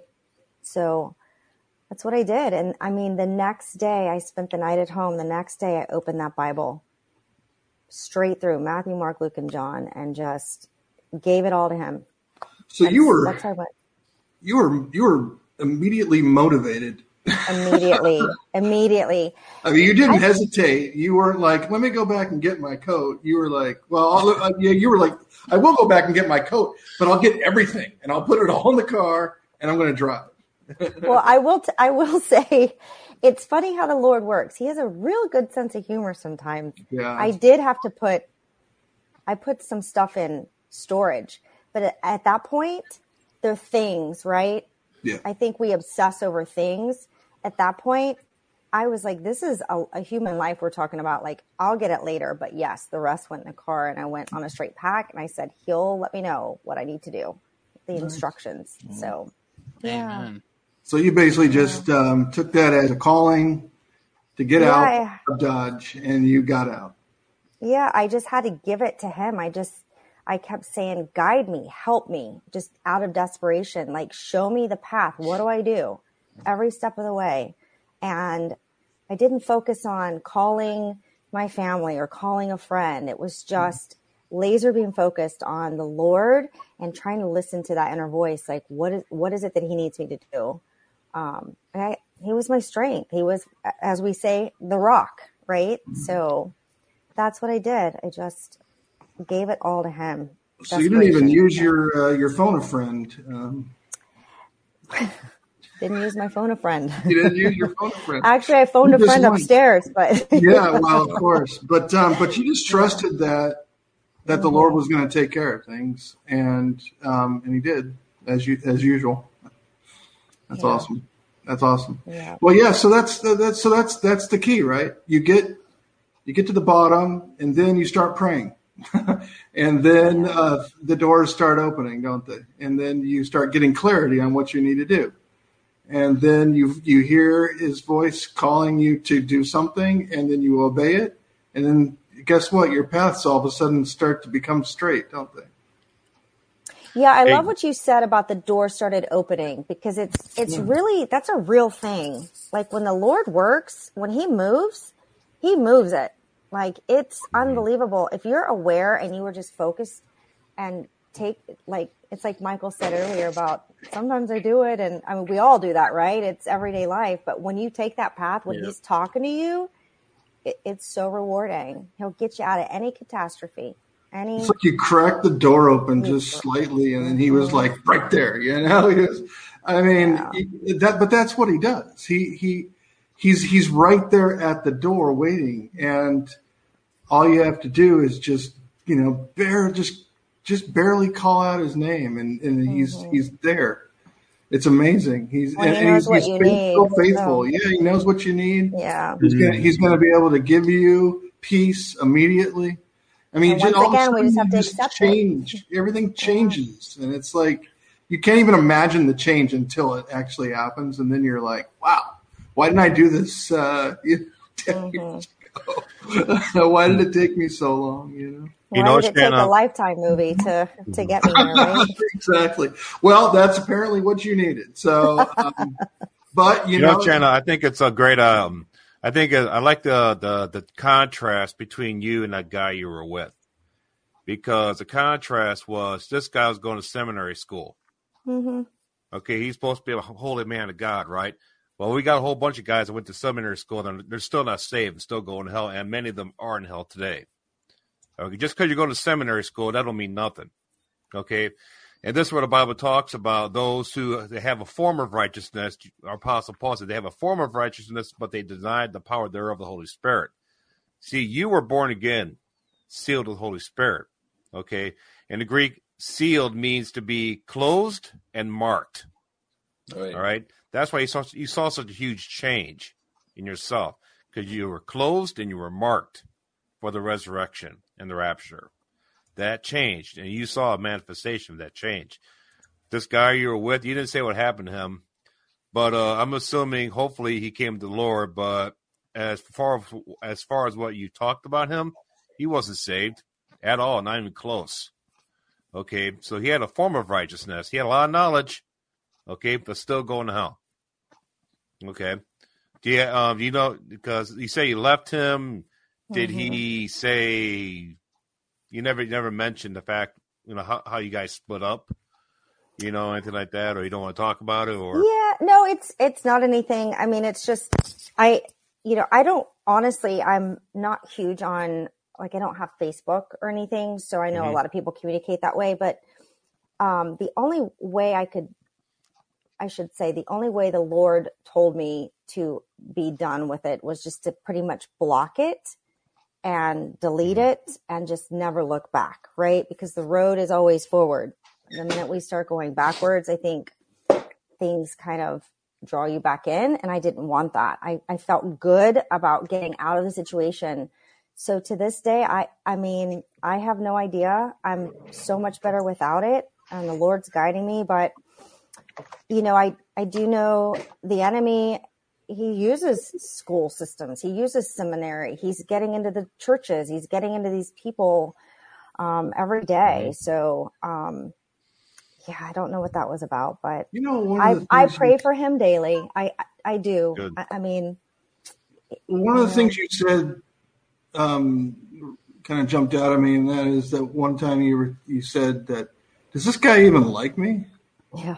You know and um, I think at a certain point, people like that that they they they forget about the affection that they can have for someone, and then they only strive for the control, and they only they only consider the control. They only focus on the control, and when there's no longer they're able to control at that point, then they lose all interest, and it just seems like that's possibly what happened because he, you know, like you said, he, all he was doing is like just berating you. Um, and he wasn't trying to lift you up in any way or like help you through it. It was just like just pushing you down, maybe to make himself feel better about things. But certainly when you when you have when you love someone, um, yeah, you're you're gonna you're gonna be truthful with them, but at the same time, you're also gonna be you know, empathetic to their situation and, and be like, yeah, I, I understand you don't know anybody here. what can we do about that together? You know, I want to help you. And it's like, no, no, I want I want to do this on my own. All right. Well, I'm, I'm, I'm willing to help you. But to, to, to say that, you know, you, you're not doing this right, you're not doing that right, and just offer no, no help or advice or anything like that, it just seems like the, the person really doesn't, doesn't really care about you at that point. And I think you questioned that. You were just like, why am I even in this relationship if this guy doesn't, doesn't even like me, you know? Yeah, and I don't really think he really liked himself either. I think um, mm-hmm. he was empty. And um, you know what I do pray for? I, I pray for those two little girls, um, you know, precious little peanuts. And, you know, always wanted the best for them. But gosh, he was, it was a mess. I pray for him. Well, you you were you were probably put there. I mean, God always uses um, situations like that to at least get the most good out of it that he possibly can.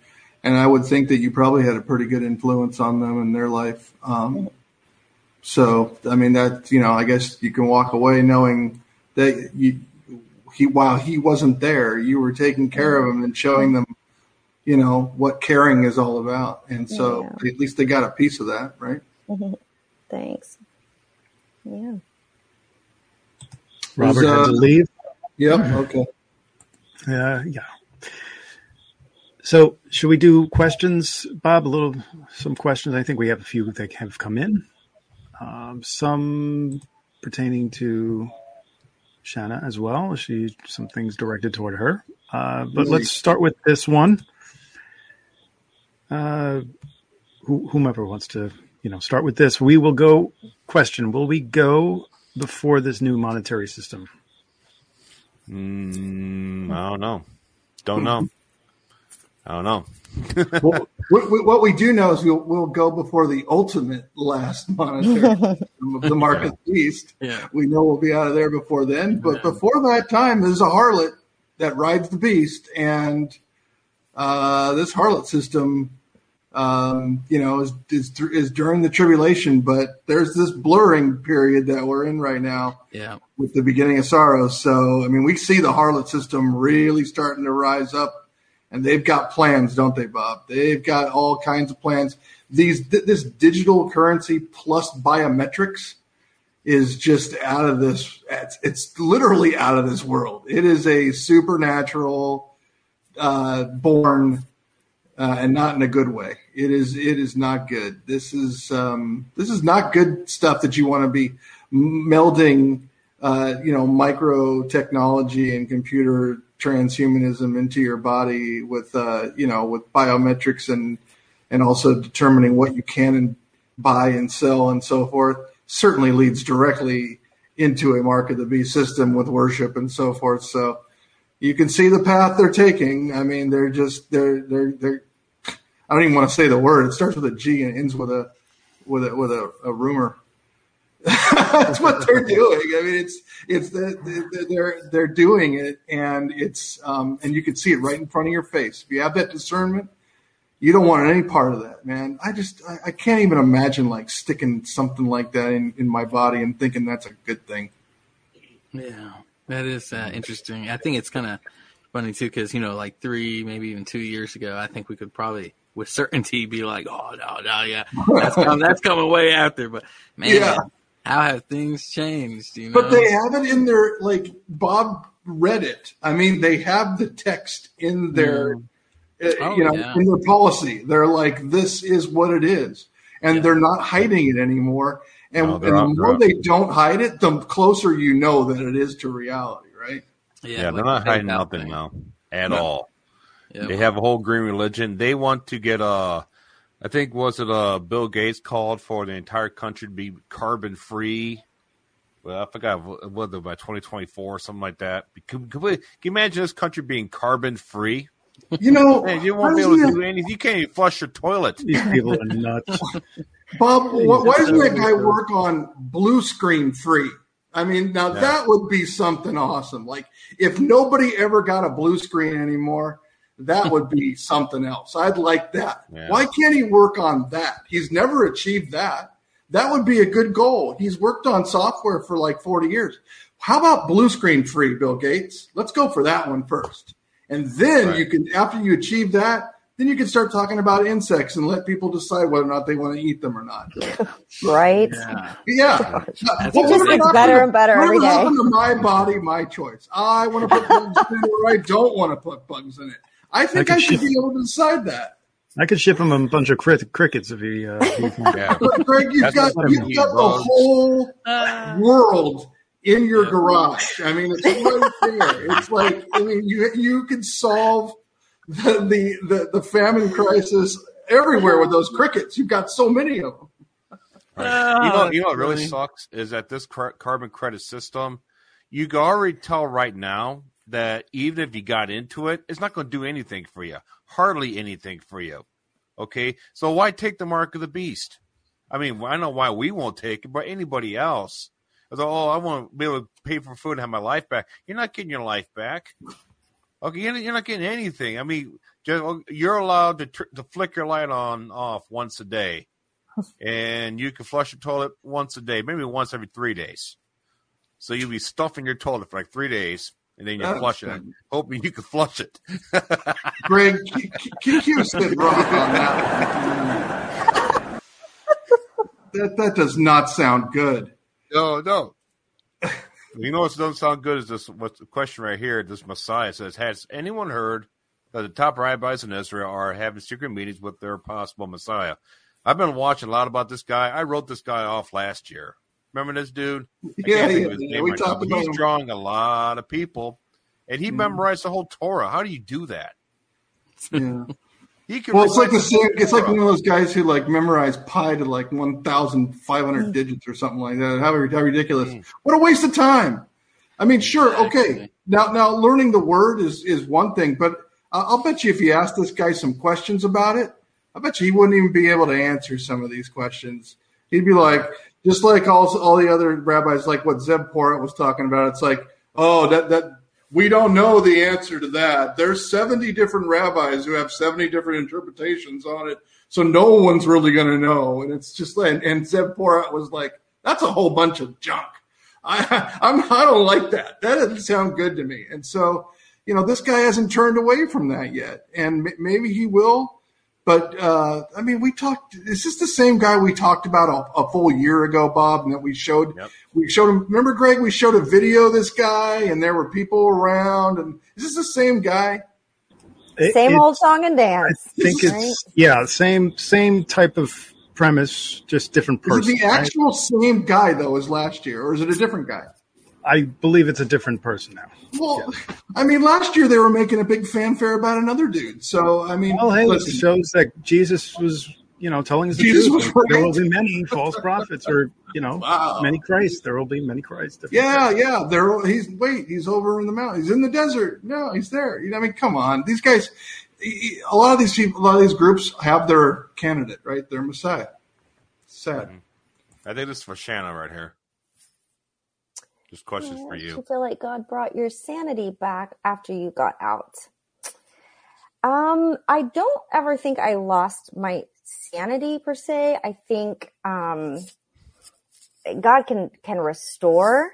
So I just felt restored. I felt confident. I felt at peace. I know we've thrown that word around tonight, but I I don't think I was ever crazy. I just think that I was um, I, you know, God wasn't the center of my life. So I, I just had that emptiness. And, um, but yes, to answer your question, I am fulfilled and I am at peace as long as I keep him the center of, of my everything. Um, there's nothing like it. He brings good people into your life. He will bring like-minded people. Um, that's actually how I found you guys. Um, I enjoy my Tuesday. I pray for you all weekly. I love this channel. I it brings me joy. Um, but yes, he has completely restored my confidence in him. So I think a lot of people pray for us because, um, I mean, they must that we, because because I'm telling you, we, we, we get a we get a supernatural feeling uh, every week uh, and a blessing. Um, we all and Greg we also have some type of protection that uh, is kind of unexplainable. And so, uh, right. you know, it's uh, it's pretty amazing. So the power of prayer brings us together, keeps us together, and keeps us on here. Yeah. And uh, we are, you know, we, we, we don't want to break the law. We don't want to break laws, but we certainly um, don't want to lay down either. So we, we, we push boundaries, don't we? And um, I think we're, we're, we're getting pretty good at that after a couple of years now. right. But uh, yeah, we enjoy. We certainly enjoy being on, and we we enjoy having people like you on every uh, you know almost every week now with some new testimony and some amazing story to tell. It's it's awesome how the Lord works differently through each person. It's, he is so he's so caring, so individualistic about every single person. He's like, I'm going to touch them this way, and this person, no, couldn't do that. I got to do it this way, and he just knows you to a T, to a T. Get it? I think we have time for one more question here. Is it Bob? Uh, Russia is preparing for a Chernobyl event. So there's a lot of things they're preparing for over there. This is going to be, I think it's going to be the the straw that breaks the camel's back. I really do. But what happens between Russia and Ukraine, that's bringing us into it right now. You got Russia claiming that they're backed into a corner. You got Ukraine claiming that they're backed into a corner, and the answer to everybody's problem is a nuclear weapon. That's where we're at now. Ukraine says our only answer is a nuclear weapon. Russia's answer is like our only answer is a nuclear weapon. Okay. They got their new Secretary of Defense that wants to blow the entire planet up. Oh yeah. Yeah, I think um and then uh, here's the thing too is uh, if they start doing that, that's going to draw our troops in which our troops are already there. Okay. So we're involved, then it becomes a direct uh, fight with Russia and that justifies them sending their missiles at us, which will help these greenies out their climate with their climate uh, carbon credits, and a, a, nuclear war would certainly do the trick. I oh, think. Yeah. Uh, it would really help the climate change thing. I think uh, they even said that uh, a small nuclear war will be good for the climate. Uh, we can bring it down by 2.3 degrees globally, so it'll be nice. Green lot less, eat, lot less meat being eaten, right? Yeah, um, lot less uh, cow farts and so forth. I yeah. mean, um, in addition to that, you've also got uh, this the people that are talking about those who want to de-escalate the situation that that's dangerous mm-hmm. so i mean you know it's totally upside down it's like when you when don't talk about peace bob because that's that's dangerous that'll get you in trouble come on man oh yeah yeah you, you try to talk about peace or anything like that they don't they don't want it because no. you know you got you got these elections coming up they got to do something okay they need war they need us in combat with these guys. That's why I think the Rapture Resurrection. I've seen in dreams and visions. They should the Rapture Re- Resurrection takes place right about the beginning of the nuclear war. The nuclear war has something to do with it. Yeah, and I so think the I fact like that we're at the edge you of this thing. Uh, it's interesting I, because, because real ahead, quick, um, Psalms 120 verse 7 I am for peace but when I speak they are for war that just yeah. really jumped out at me when you were saying that I'm sorry I just oh, had to say that that's a good uh, yeah there's I, lo- I love this time when we do questions but uh, Greg because you get all the crazy comments in, in the chat at the time and it's like it's like the name of a new punk punk band cow farts I mean, it's like you can, just, you can you can totally see them doing that though. It's like we're cow farts. I wonder how many carbon credits you get for that. Yeah, you better, you better stay away from that bowl of beans and chili. You don't have the credits, Dad. You can't. You can't eat that stuff. thank you, thank you. I'm here all week. yeah, I mean, seriously. I mean, but you know what? One thing you mentioned, Bob, is that there's not very much time left before this election, and the the the there are people that are running scared right now, and who knows what they're going to do at this point. Let, just be on the lookout for any kind of false flag operation, and do not get sucked into anything at this point. Just you know, keep keep your sanity, like Shanna does. Keep your sanity. Don't don't give in to to craziness, and you know, exercise self control because even if you get upset and mad or whatever and they kind of try to drag you into something don't get goaded into it You know, have some self control. No, Sit back. Amen. Yeah. You know, don't and don't be like me. Pray yeah. when God tells you to pray.